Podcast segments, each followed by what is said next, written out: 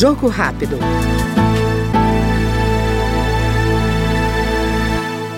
O deputado Bruno Farias, do Avante de Minas Gerais, comemorou a aprovação pelo Congresso Nacional do projeto que reserva 7 bilhões de reais do orçamento para garantir o pagamento do piso da enfermagem em 2023. Segundo o parlamentar, que também é presidente do Conselho Regional de Enfermagem de Minas Gerais, a medida era aguardada por milhares de profissionais da saúde de todo o país, que merecem toda a atenção do poder público.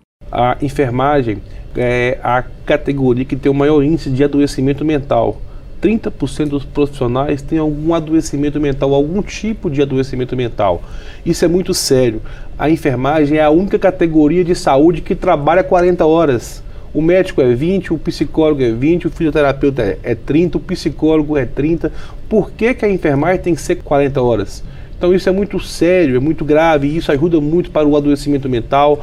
Muitos colegas cansados, observa, a gente encontra com uma colega de 25 anos que acaba de sair da faculdade.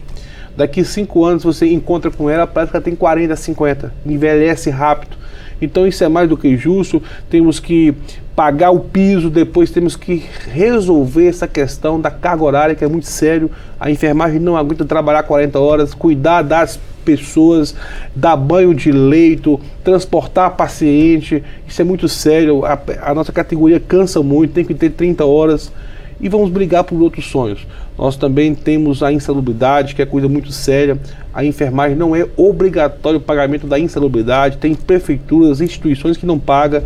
Isso é muito sério, tem que cobrar isso na ponta. Eu vou fazer isso, eu vou estar aqui para isso. Depois que o pagamento for efetivado na conta, eu vou buscar outras bandeiras para a nossa categoria defender e fazer com que essa categoria seja valorizada. Chegou a hora da enfermagem avançar. Nós ouvimos no Jogo Rápido o deputado Bruno Farias, do Avante Mineiro. Jogo Rápido.